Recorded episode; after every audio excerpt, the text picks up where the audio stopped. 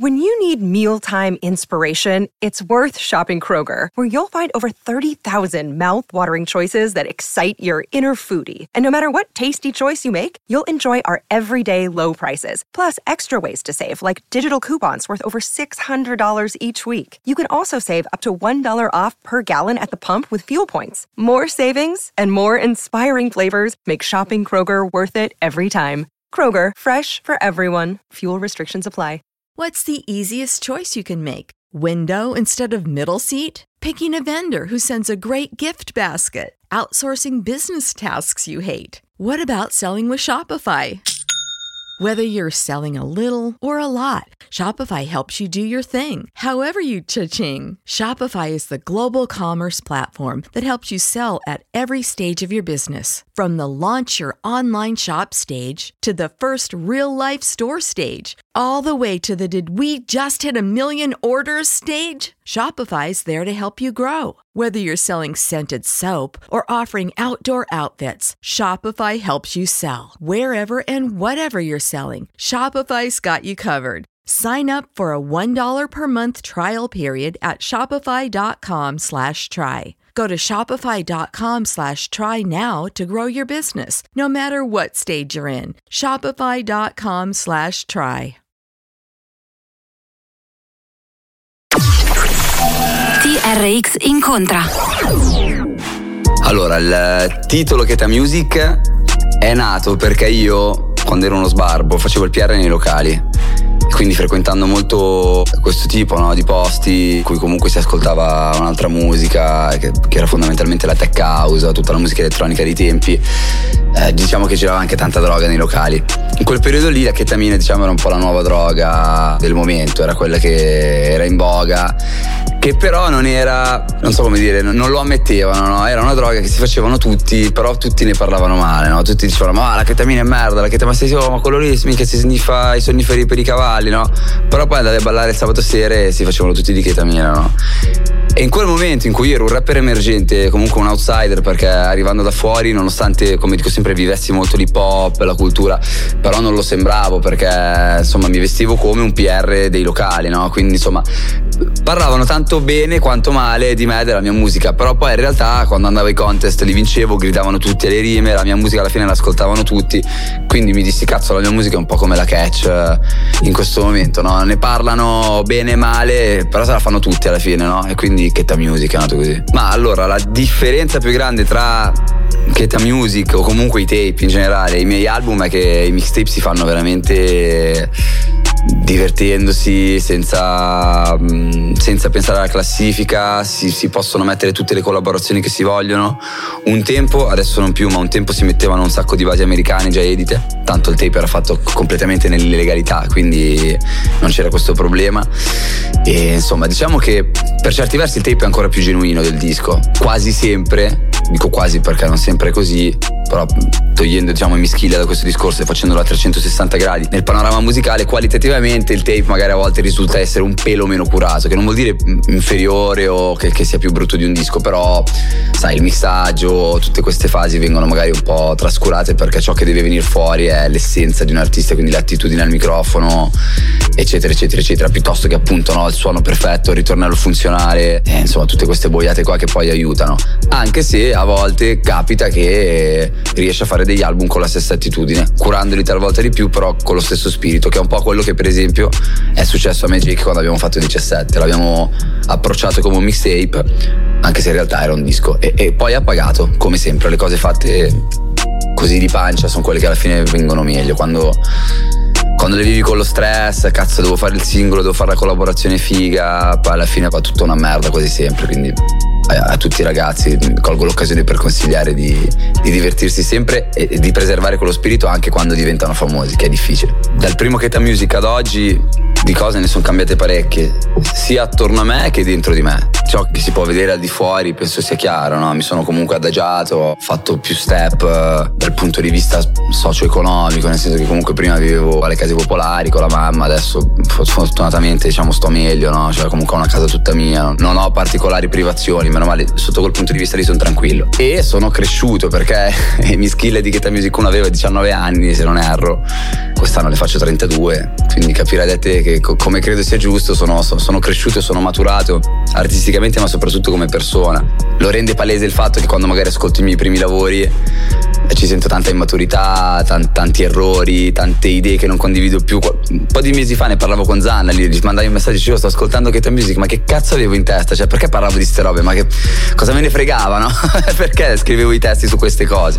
Però vabbè, ero giovane. Questo è, diciamo che sono diventato un artista una persona più consapevole e più pacata se vogliamo. Mi sono un po' non smussato però prima ero veramente fumentino, mi incazzavo per tutto. Cioè, anche adesso non è che diciamo che sia proprio un guru della pace, però diciamo che mi sono dato una bella calmata comunque, non prendo più tutto di petto, meno male me ne frego anche di quello che posso leggere su internet, no? Invece quando ero giovane me la prendevo di brutto per, anche per i commenti, poi era un po' una novità, no?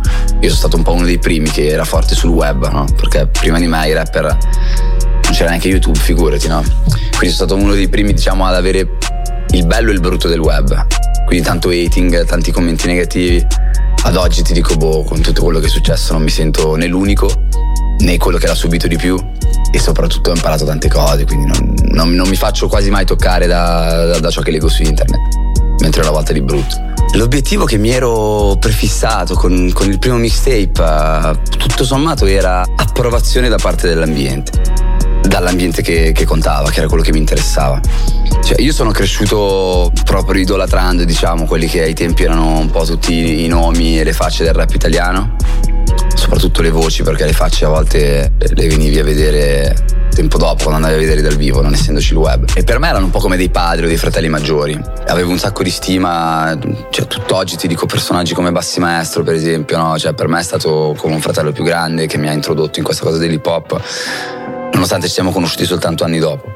E quindi per me il massimo, cioè la libidine massima di, di questa cosa del rap era fare un, un progetto che, che ricevesse consenso da queste persone e perché no, magari che li includessi in un secondo capitolo, che poi è quello che è successo. Infatti, sempre parlando di Bassi, mi ricordo che quando feci terza stagione mi mandò un messaggio bellissimo dicendo che lo avevi ispirato molto, che era un periodo dove non riuscivo a fare un cazzo, invece quel disco l'avevi ispirato e aveva fatto dire voglio dire pare. Cioè, per me quella roba lì ha pagato più di 100 certificazioni, capito? Volevo diventare uno di loro, no? Non mi interessava la fama perché non c'era, cioè loro stessi non erano famosi, loro erano soltanto in questa nicchia, non mi interessavano i soldi perché nessuno di loro era ricco, quelli ricchi diciamo dei tempi erano di articolo 31 forse che avevano fatto dei soldi col rap, però per me non erano il rap, non era la roba che ascoltavo io, per quanto abbia ascoltato anche loro da piccolo, però cioè io volevo far parte proprio di quell'ambiente lì underground, cioè tutto quello che poi è successo, no? Tanti mi hanno attribuito oltre che tanti dicevano che ho creato i mostri in quel periodo, no? però tanti dicevano cazzo e Mischila ci ha salvato la vita in questo senso nell'outfit, no? di, di, non vestirci più come Eminem, no? cioè, perché tutti potevano vestirsi, vestirsi come volevano dopo di me. Però tutte queste cose in realtà che mi vengono attribuite e che mi fanno piacere sono venute per caso. Cioè non è che io ho detto adesso faccio il game changer, mi metto lì con la mia attitudine, col mio rap strano. Cioè io ho fatto quello che mi veniva da fare e, e anche la questione dello stile. Credo comunque di aver portato anche uno stile mio riconoscibile. Quello è dato tutto sommato dalla personalità. A volte mi dilungo su questa cosa perché ci tengono. Anche magari quando non so, parlo con il mio manager, adesso che abbiamo l'etichetta, eh, dico guarda vatti a sentire questo ragazzino, secondo me è bravo, no? Lui molto spesso dice sì, però cazzo fa la stessa roba che fa quell'altro, no? E io gli dico sempre sì, però devi considerare che questo ragazzino magari ha 18 anni e che è normale che a questo punto del suo percorso copi qualcuno, no? Perché anche io copiavo gli altri. Eh, in testa avevo Jake La Furia, per esempio, no? Cioè io cercavo di copiare Jake La Furia perché per me era il rapper da battere e quindi insomma non, diciamo che un po' lo scimmiottavo. Il fatto che io non rappi come Jake La Furia è dato dal fatto che ho una mia personalità e quindi anche cercando di farlo non, non, non risulto uguale. Poi vabbè, ad oggi ovviamente ci sono tanti anni di carriera, quindi il mio stile l'ho evoluto per conto mio. Però anche all'inizio magari ci sentivi un po' di dogo, no? un po' delle influenze, però dicevi comunque è lui, no? E quindi questo per arrivare a cosa, no? per, per, chiudere il cerchio e rispondere alla tua domanda, che tu mi dici che, che cioè, qual è il, l'obiettivo che ti eri prefissato, ma non è stato quello di portare qualcosa di nuovo, è capitato perché fondamentalmente ero la persona giusta al momento giusto. E questa boh, si può considerare fatalità, merito, una botta di culo, non lo so. Ma di quelle mischile è rimasto sicuramente l'amore per l'hip hop, che è una cosa che ci tengo troppo a dire perché purtroppo questa cosa non si può vedere molto. Perché ovviamente sui miei social eh, ci lavoro anche tanto, non è che vengono fuori le chiacchiere che faccio con i miei amici nel privato però rimango affascinato dall'hip hop come cultura, rimango grato all'hip hop come cultura perché mi ha salvato la vita e è per questo che sono ancora un infottato di graffiti per esempio, no? che ancora ogni tanto dico cazzo vorrei uscire, andare a dipingere, no? però oggi se mi, se mi allacciano a fare i graffiti diciamo che la pago per tutti, quindi devo stare attento, è, diciamo che è una cosa che è meglio non fare. E poi vabbè la sfacciataggine, la cazzima, quella roba lì, che dicevo che è quella che si è un po' alleggerita, no? Prima ero arrogante, ecco, prima non è che ero cazzimuto, prima ero proprio arrogante. Diciamo che è maturata quella cosa, però un po' è rimasta, no? Con la spocchia, un po', soprattutto nel rap. Ecco, ecco, mettiamola così, è rimasta la spocchia nel rap, nella persona che è svanita quasi del tutto, sono diventato pacifico, però nel rap è rimasta la cazzima. Come tutti, anche se non tutti lo ammetteranno, e non l'hanno ammesso. Con l'avvenire di questa nuova generazione nel 2015-2016, la trap, un po' l'ho sofferto questo, questo passaggio di testimone. Non tanto perché fossi geloso della mia posizione, che comunque ho sempre preservato facendo le mie robe, ma perché ci siamo trovati di colpo a doverci scontrare con altri nomi, nuove facce, nuove sonorità che soprattutto ai tempi non capivamo. Cioè per chi come noi è cresciuto con la roba del rap in quattro quarti, le doppie rime, le metriche, la punchline, la rima di concetto, cioè quando poi When you need mealtime inspiration, it's worth shopping Kroger, where you'll find over 30,000 mouthwatering choices that excite your inner foodie. And no matter what tasty choice you make, you'll enjoy our everyday low prices, plus extra ways to save, like digital coupons worth over $600 each week. You can also save up to $1 off per gallon at the pump with fuel points. More savings and more inspiring flavors make shopping Kroger worth it every time. Kroger, fresh for everyone. Fuel restrictions apply. Capito? Sono arrivati questi che, canticchiavano sulle basi. Erano anche bravi, ad oggi ti dico erano bravissimi, però ai tempi non lo capivamo, no? Dicevamo cazzo ma perché questa roba riceve lo stesso consenso di un pezzo rap scritto bene? E quindi insomma tutti abbiamo un po' sofferto di questa cosa, mi ricordo ai tempi c'erano alcuni dei miei colleghi che mi dicevano cazzo Mm, non so, sto pensando di cominciare anche a fare la trap, no? di, di, smettere anche nomi, adesso non li farò per correttezza, però nomi anche diciamo rilevanti nel rap italiano. E io dicevo no, no, dicevo, secondo me invece noi dobbiamo continuare a fare la nostra roba perché quello è un campionato in cui non entreremo mai, perché non, non saremo neanche credibili a diventare dei trapper ad oggi, no? Cioè, per quanto magari potremmo farla, in alcuni casi magari anche meglio di alcuni di loro, però non è il nostro, no? Non, e, e alcuni purtroppo l'hanno fatto, no? Li hai visti che dal rap sono passati ai capelli colorati, a fare le mosse nei video e a vestirsi come i ragazzini, no? Io boh, mi sarei sentito un po', un po' a disagio. Per quanto qualche episodio trap c'è stato nella mia carriera, perché Serio, per esempio, il pezzo che feci con Plaza era un pezzo trap, però non è che, ripeto, mi sono fatto le, le treccine viola e mi sono vestito come un 17enne per fare quella roba, cioè l'ho fatta comunque dai miei skill. E niente, cioè, ci è voluto un po', diciamo, per... Per stabilizzarsi, per stabilire soprattutto la propria posizione all'interno del nuovo ambiente, perché non era più l'ambiente di una volta in cui comunque quando io uscivo col disco sapevo che mi dovevo confrontare con 4 o 5 nomi che erano i Dogo, Marrakesh, Fabri Fibra, basta probabilmente quando, e Fedez, no no, c'eravamo noi. Adesso quando esco con un disco so che nello stesso mese ne escono altri 3 o 4 però mi va bene così, no? penso che questo anzi mi abbia aiutato ad avere il mio ruolo all'interno dell'ambiente, no? comunque mi sento in forma, mi sento credibile come rapper e tutto sommato ben voluto dall'ambiente, no? Trap, drill, rap, quel, cazzo che è.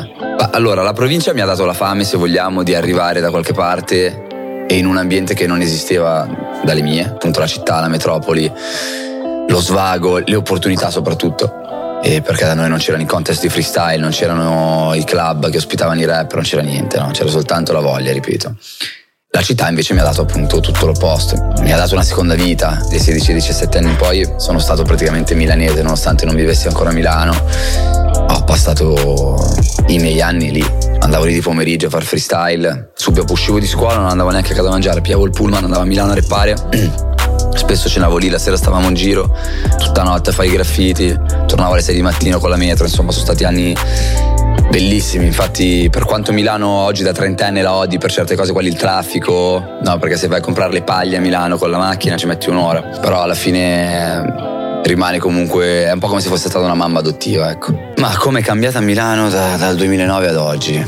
Bah, sicuramente è diventata molto più multietnica, per esempio non so, mia nipote che adesso non so che, che classe faccia, comunque la mia nipote quindi è piccola, in classe c'è un assortimento no, di etnie incredibile, un sacco di cognomi stranieri e questo già anni fa, no? E, mi ricordo quando me lo disse, pensai cavolo, no? Penso come cambiato. Cioè, io, per esempio, quando andavo a scuola c'era il ragazzo straniero della scuola, no? Invece adesso è proprio comunque una città che si è multietnizzata tantissimo. Questo però mi sento di dire che un po' per, per dirti anche le cose no, della provincia, il paragone ti dico, è una roba che comunque a Milano era già presente una volta. Cioè, per esempio, noi quando andavamo al muretto a repare non eravamo mica soltanto italiani, cioè c'eravamo noi, c'erano i ragazzi marocchini che venivano a farci il beatbox, per esempio c'erano gli albanesi, i neri, c'erano gli asiatici, i pakistani. Sembrava quasi l'ora d'aria del carcere nel film, no? che qua dentro sono tutti divisi ognuno per cavoli loro. E quindi questo mi ricordo che era una, una cosa che notavo per esempio di, di, molto diverso rispetto alla provincia, dove ancora diciamo questa cosa non era molto evidente, no? E che se vogliamo ci ha anche insegnato subito, no? A condividere, se vogliamo, no? Con gli altri, con, a imparare anche dalle altre culture culture a confrontarci. Comunque, come è cambiata Milano, a parte questo, che secondo me si è multietnizzata ancora di più, anche proprio dal punto di vista estetico è cambiata molto. Cioè ci sono degli skyline adesso, voglio dire, no? se vai in certe terrazze così, guardi Milano, sembra di stare a Tel Aviv o a New York. No? Una volta assolutamente non era così, era più fatta di palazzi storici. C'era il Pirellone forse che però non era suo gran bel vedere, adesso invece ci sono dei palazzi anche diciamo belli, no? Basti pensare a tutta la zona del bosco verticale, sti life. E poi boh, cioè è cambiata nel senso che si è evoluta, ma semplicemente è stato il procedimento naturale di quello che è una città così veloce, così globalizzata. Cioè mi vende a dirti è diventata super modaiol, ma in realtà cioè, quando mai Milano non l'è stata, no? In proporzione ai propri tempi, dico, è sempre stata una città avanti sotto quel punto di vista. Vabbè, hanno messo aria C e ZTL dappertutto, quindi dal mio canto prendo multe dappertutto. Però boh, cioè per il resto mi sento di dire che è la stessa città semplicemente 15 anni dopo. Ma guarda, in realtà è stata una roba molto meno pensata di quanto si possa pensare. Scusate il gioco di parole. Stava arrivando l'estate, avevo voglia di repare. Un giorno mi chiama Zanna che era in Sony e dice: Oh, sono qua in Sony, ti va di fare Kete Music 3? Sì. In un mese e mezzo l'ho fatto, l'ho registrato, basta. Cioè è stato proprio pronti via. Ma allora, Mike Tyson è il mio mito sportivo. Diciamo, io non ho molti miti musicali per quanto possa far strano, però Tyson è, è un personaggio che mi ha appassionato tanto da quando ero bambino comunque che era ancora un campione, no? Io ero veramente piccolo, però mi ricordo guardavo i match con mio papà. Mi è piaciuto sempre, insomma, questo suo realmente venire dal basso per elevarsi, cioè dal basso estremo al top del top. Secondo me quella foto di Tyson, che poi si vedranno, ho citato più foto di Mike Tyson, non ho citato soltanto quella della copertina. Eh, però quella della tigre rappresenta, secondo me, il suo momento top dal punto di vista dello status, no? Cioè dove veramente era talmente esoso che non bastavano più le Lamborghini, cioè c'era la tigre bianca al guinzaglio, no? Quindi sai, in un mondo come quello del rap, dove l'autocelebrazione è una fetta importante, quantomeno in un determinato tipo di rap che è sicuramente il mio, ho detto ma che cazzo devo fare? La foto con la macchina si va bene, però voglio fare qualcosa di diverso, no? Quindi mi piaceva questa idea di citare qualcuno che poi vabbè non è una roba che ho fatto solo io, no? Forse Polo G, non vorrei dire una stupidata, ha citato Michael Jordan in alcuni scatti recenti, però insomma mi piaceva l'idea di, di fare delle fotocitazioni prendendo comunque appunto quello che è il mio mito. La scelta di fare il tape così, coi sample, coi beat super uh, hip hop è nata da quello spirito di cui ti parlavo, di dire lo facciamo e ci divertiamo, non ce ne frega un cazzo di fare il, il suono del momento. Io comunque, cioè essendo nato con quella roba lì, faccio molto prima a scrivere i pezzi su quei beat, cioè mi ispirano molto di più quando senti sample, ci metto un attimo a scrivere le barre, no?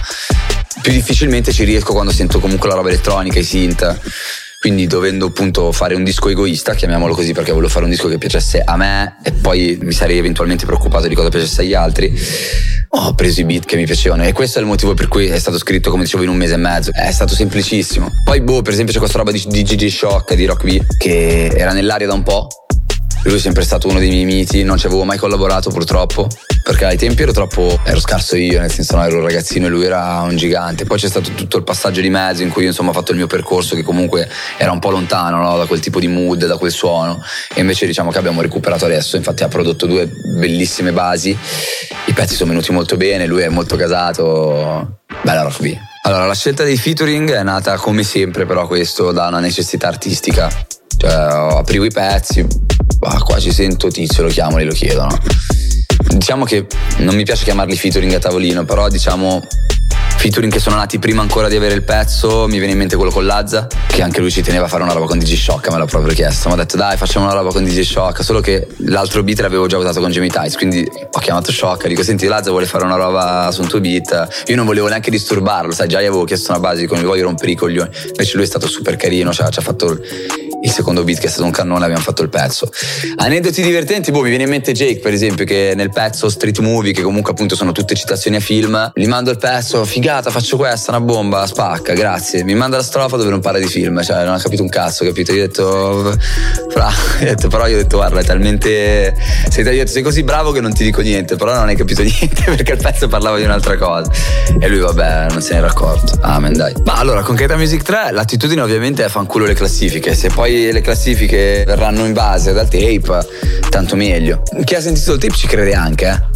Lazza per esempio da mo che continua a dire ah il pezzo vedrai che va in classifica su Spotify. Dico boh frate cioè abbiamo fatto comunque della roba abbastanza cruenta non è che abbiamo fatto la roba radio friendly quindi io diciamo che non, non mi voglio porre aspettative ripeto è stato un tape per i miei fan affezionati per i fan affezionati del rap spero che piaccia loro che magari lo suoneremo live se poi deve venire qualcosa in più ben venga però esattamente come nel 2009 ti dicevo che volevo che questo disco fosse apprezzato dalla gente dell'ambiente lo è Kate Music 3 tutti questi anni dopo. Rappresentare il rap eh, in questo momento che secondo me tra l'altro è una cosa importante perché è un buon momento per farlo. Io sono in un buon momento per farlo e il pubblico è in un buon momento per capirlo. Bella raga sono Emischilla e questa è TRX Radio. Avete ascoltato TRX Incontra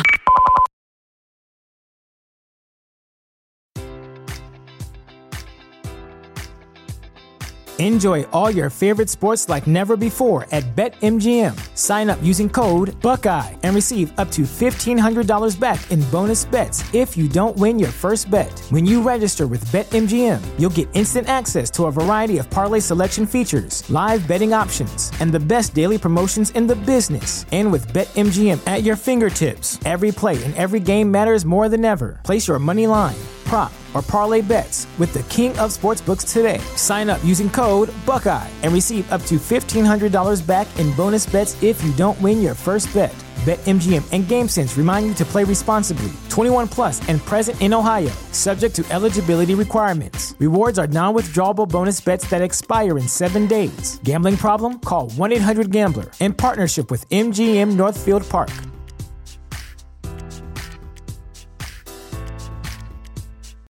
You know how to book flights and hotels. All you're missing is a tool to plan the travel experiences you'll have once you arrive. That's why you need Viator. Book guided tours, activities, excursions, and more in one place to make your trip truly unforgettable. Viator has over 300,000 travel experiences to choose from. Everything from simple tours to extreme adventures and all the niche, interesting stuff in between. So you can plan something that everyone you're traveling with will enjoy. Real traveler reviews give the inside scoop from people who've already been on the experiences you're considering. So you can plan with confidence. Free cancellation helps you plan for the unexpected. And 24 7 customer support means you can travel worry free. Download the Viator app now and use code Viator10 for 10% off your first booking in the app. Find travel experiences for you. Do more with Viator.